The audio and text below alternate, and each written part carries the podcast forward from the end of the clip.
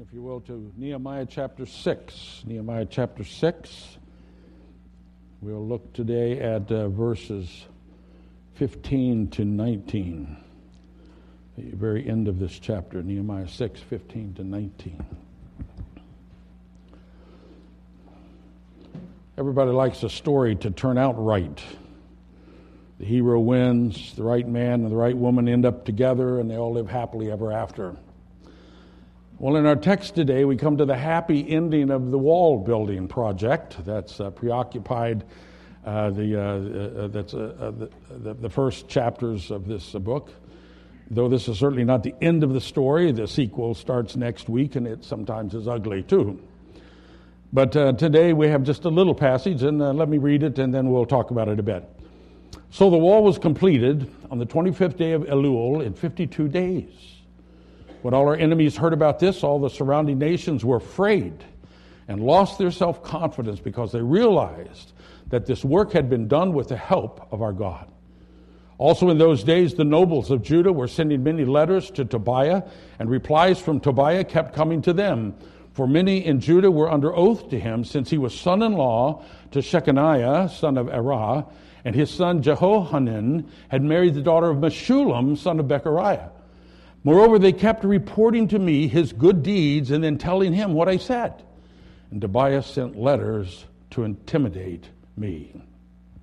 This is a, a, a, little tiny passage, and I couldn't figure out whether to tag it onto what went before or what goes ahead, and I couldn't, I couldn't ever figure it out, so I said, well, just think about it by itself for a little while this morning, and it suggests, I think, two truths to us. The first is this God will accomplish his plans. God will accomplish his plans. Years ago, Jane and I used to have a 72 Volvo. We drove, drove it until they literally hauled it off to the junkyard. It was done. But some years earlier, I had bought a muffler at, uh, happened to be Midas, where I bought the muffler, uh, who at the time advertised a lifetime guarantee for as long as you own the car. Well, those old Volvos were hard on mufflers. So, about once a year, I'd be driving my old flivver to the Midas shop for its lifetime guaranteed muffler replacement. Now, after about the fifth free muffler, it kind of became a joke. People said to me, They're not going to give you another muffler. And I said, Well, they said lifetime, I'm going back. And most amazing, they actually did it. Such is the case with God and His promises. What God says He will do, He does. Even long after everyone else has given up on it, God will accomplish His plans. So in these verses, we're told about the completion of the wall around Jerusalem. God, through His prophets, had spoken of this rebuilding of Zion for hundreds of years. And now, on the 27th day of October in 445 BC, the work was finally completed just 52 days after Nehemiah began the rebuilding. God did what he said he was going to do. Now, up front, the task had looked impossible. History was against it. It had been 141 years since those walls were torn down by the Babylonians. It had been almost 100 years since the people had returned to rebuild the city. The temple had been completed for 70 years, a whole lifetime. And those walls were lying in rubble, and they had just become invisible, the new status quo. And as you know, things ignored so long are almost never completed. Even God seemed to have forgotten this part of the promises. Oh, but it only looked that way because, because God never forgets. He always accomplishes his plan. For many years, this, uh, and for many people, this project seemed foolhardy from the get go. Remember how they mocked. What are you going to pray those walls up? They said. Even a single fox hopping on that wall would crumble it. Don't you know you can't use those useless bricks anymore?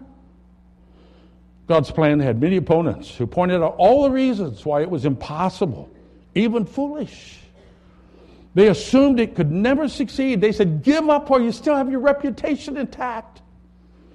But as foolish and impossible as it may have seemed to some, as much as people laughed at the ancient words of the prophets and as the zeal of Nehemiah, still God was not kidding. He intended to do what he had said so many years before. He had proclaimed through the prophets his plan to restore Jerusalem. He had laid his plans on Nehemiah's heart. He had called Nehemiah to invest his life in this work. He had opened doors for Nehemiah, uh, providing what he needed from the king. He gave wisdom and perseverance to his faithful people. And through it all, God accomplished what he had said. Now, that simple truth that God accomplishes his plans has implications for us. First, there's a challenge for us here. If God is so faithful, why wasn't this work completed 50 years earlier? Well, because no one had ever dared believe God and trust His word against the impossible odds and obey Him no matter what the cost. I think that's why.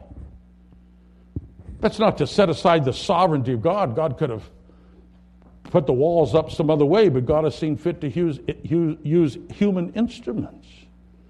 And so the issue becomes so what about us? Have we dared to believe God, to trust His word, to do what He says, no matter what the cost, no matter how foolish it might look? You know, we're not completely ignorant of God's plans. We sit here every week, we hear uh, what He says in His word, we know something about his plans for the world, his plans for our church, his plans for our families, his plans for us individually. So here's the challenge if we know something to be God's will, and if we haven't yet seen it accomplished, perhaps it's because we too have not really believed what God said enough to do it. To step out in faith and obedience, believing He can make it happen. I think it was D.L. Moody who once said, The world has yet to see what God could do with one person fully committed to God's will. The world has yet to see what God could do with one person fully committed to his will. And then Moody added, By God's grace, I will be that man. It's a challenge to us. It's not only a challenge, though, there's comfort for us here. Perhaps you do know something of God's will and you're pursuing it doggedly. The problem is, it just seems impossible. It's been this way for a long time, and no one thinks you're doing the right thing. A lot of people think you're a fool. Uh, all you have to hold on to is God's promise, what God said. It's best you understand it. Well, hear this encouragement, folks. God's plans will be accomplished. He guarantees it. That promise does not rest on what people think. It does not rest on whether the circumstances are favorable or not. It does not rest on how strong and how smart you are. It only rests on His power and His faithfulness. So be encouraged. Do not be weary in well doing. God has not forsaken you. One more thing there's a word of warning for us here. If God really promises to accomplish His will, if He really says, I am going to do what I said, folks, any plans to the contrary are truly ill conceived. It does not matter how right we think we are. It does not matter how much approval we, we receive from our peers. It does not matter how good things look at this moment. If what we're doing is contrary to God's will, the work will come to nothing. And so the issue for us is where are you investing your life? For only God's plans will ultimately succeed. That's the first thing we need to learn here. This is the second truth God accomplishes his work in the midst of his enemies. God accomplishes his work in the midst of his enemies. Now, whenever we plan for something, we, we try our best to enhance our chances of success by controlling the variables and removing every conceivable obstacle to success. For example, if you're going to grow vegetables, early in the spring, you don't just stick them out on the ground, probably. You start them in seeds in your windowsill or something where it's nice and warm and predictable. And after you plant them, you, you, you, you, you guard the, the, the, young plants against the slugs and the rabbits and the whatever else. And if there's going to be a chance of a frost, you cover them up and, and you give them some additional nutrients in the form of fertilizer and you take steps to kill the weeds and to kill the pests. And you do everything possible to give them a chance at success. But God's different. Here's the most startling truth since God controls everything, there's nothing that can threaten his success. It's all in his hand. So we see him doing his will right in the middle of the most unlikely, impossible situations, right in the face of his sworn enemies. Now, to us, that looks really risky and really uncertain. But God's plan is never uncertain. That's what we see in verses 17 to 19 God accomplishing his work in the midst of his enemies. Here again, we find Tobiah. He's been uh, uh, Nehemiah's nemesis all along here. He's the one, remember, that made the comment that even a fox jumping up on the wall would probably make it crumble. It was so poorly built. He's, he's the one that hired Nehemiah's own prophets to prophesy against Nehemiah. And now he's in collusion with the powerful nobles of Jerusalem, working behind the scenes to undermine Nehemiah, even as the wall's being finished. He has contracts with many of them. He's the son in law of one of the most influential families, one of the original returnees from Babylon. And he's married into Meshullam's family, one of Nehemiah's key builders. Here's Tobiah, the ultimate networker, the ultimate politician, working all the angles with all of his contacts behind the scenes uh, uh, to undo Nehemiah. And right now, all of his network is involved in a letter writing campaign against Nehemiah. Well, this is political pressure cleverly applied. But in that situation, right in Tobiah's face, God brought glorious success, accomplishing his work in the midst of, in spite of, his enemies. There are many places in the Bible which indicate that this is how God works. We read in Psalm 110, verse 2 You will rule in the midst of your enemies. Or more familiar to us is uh, Psalm 23 you prepare a table for me in the presence of my enemies. Or even more impressive, this is how Jesus accomplished our salvation. Jesus, Jesus did not come in the world and remove all the wickedness to make it safe to save us. No, Jesus came into the midst of his enemies to accomplish the Father's will for our salvation. As he showed us the Father, he too was mocked and ridiculed and rejected. Finally, as he was obeying the Father's will, in a great conspiracy between the Roman and Jewish leaders, they crucified him, and surely it looked as though he had been a total failure. But God tends to accomplish his work right in the midst of his enemies. And on the third day, he raised Jesus from the dead, having accomplished the Father's plan to save us. That same principle is at work throughout the New Testament. The work of God continues in the face of opposition and ridicule and seeming failure at times.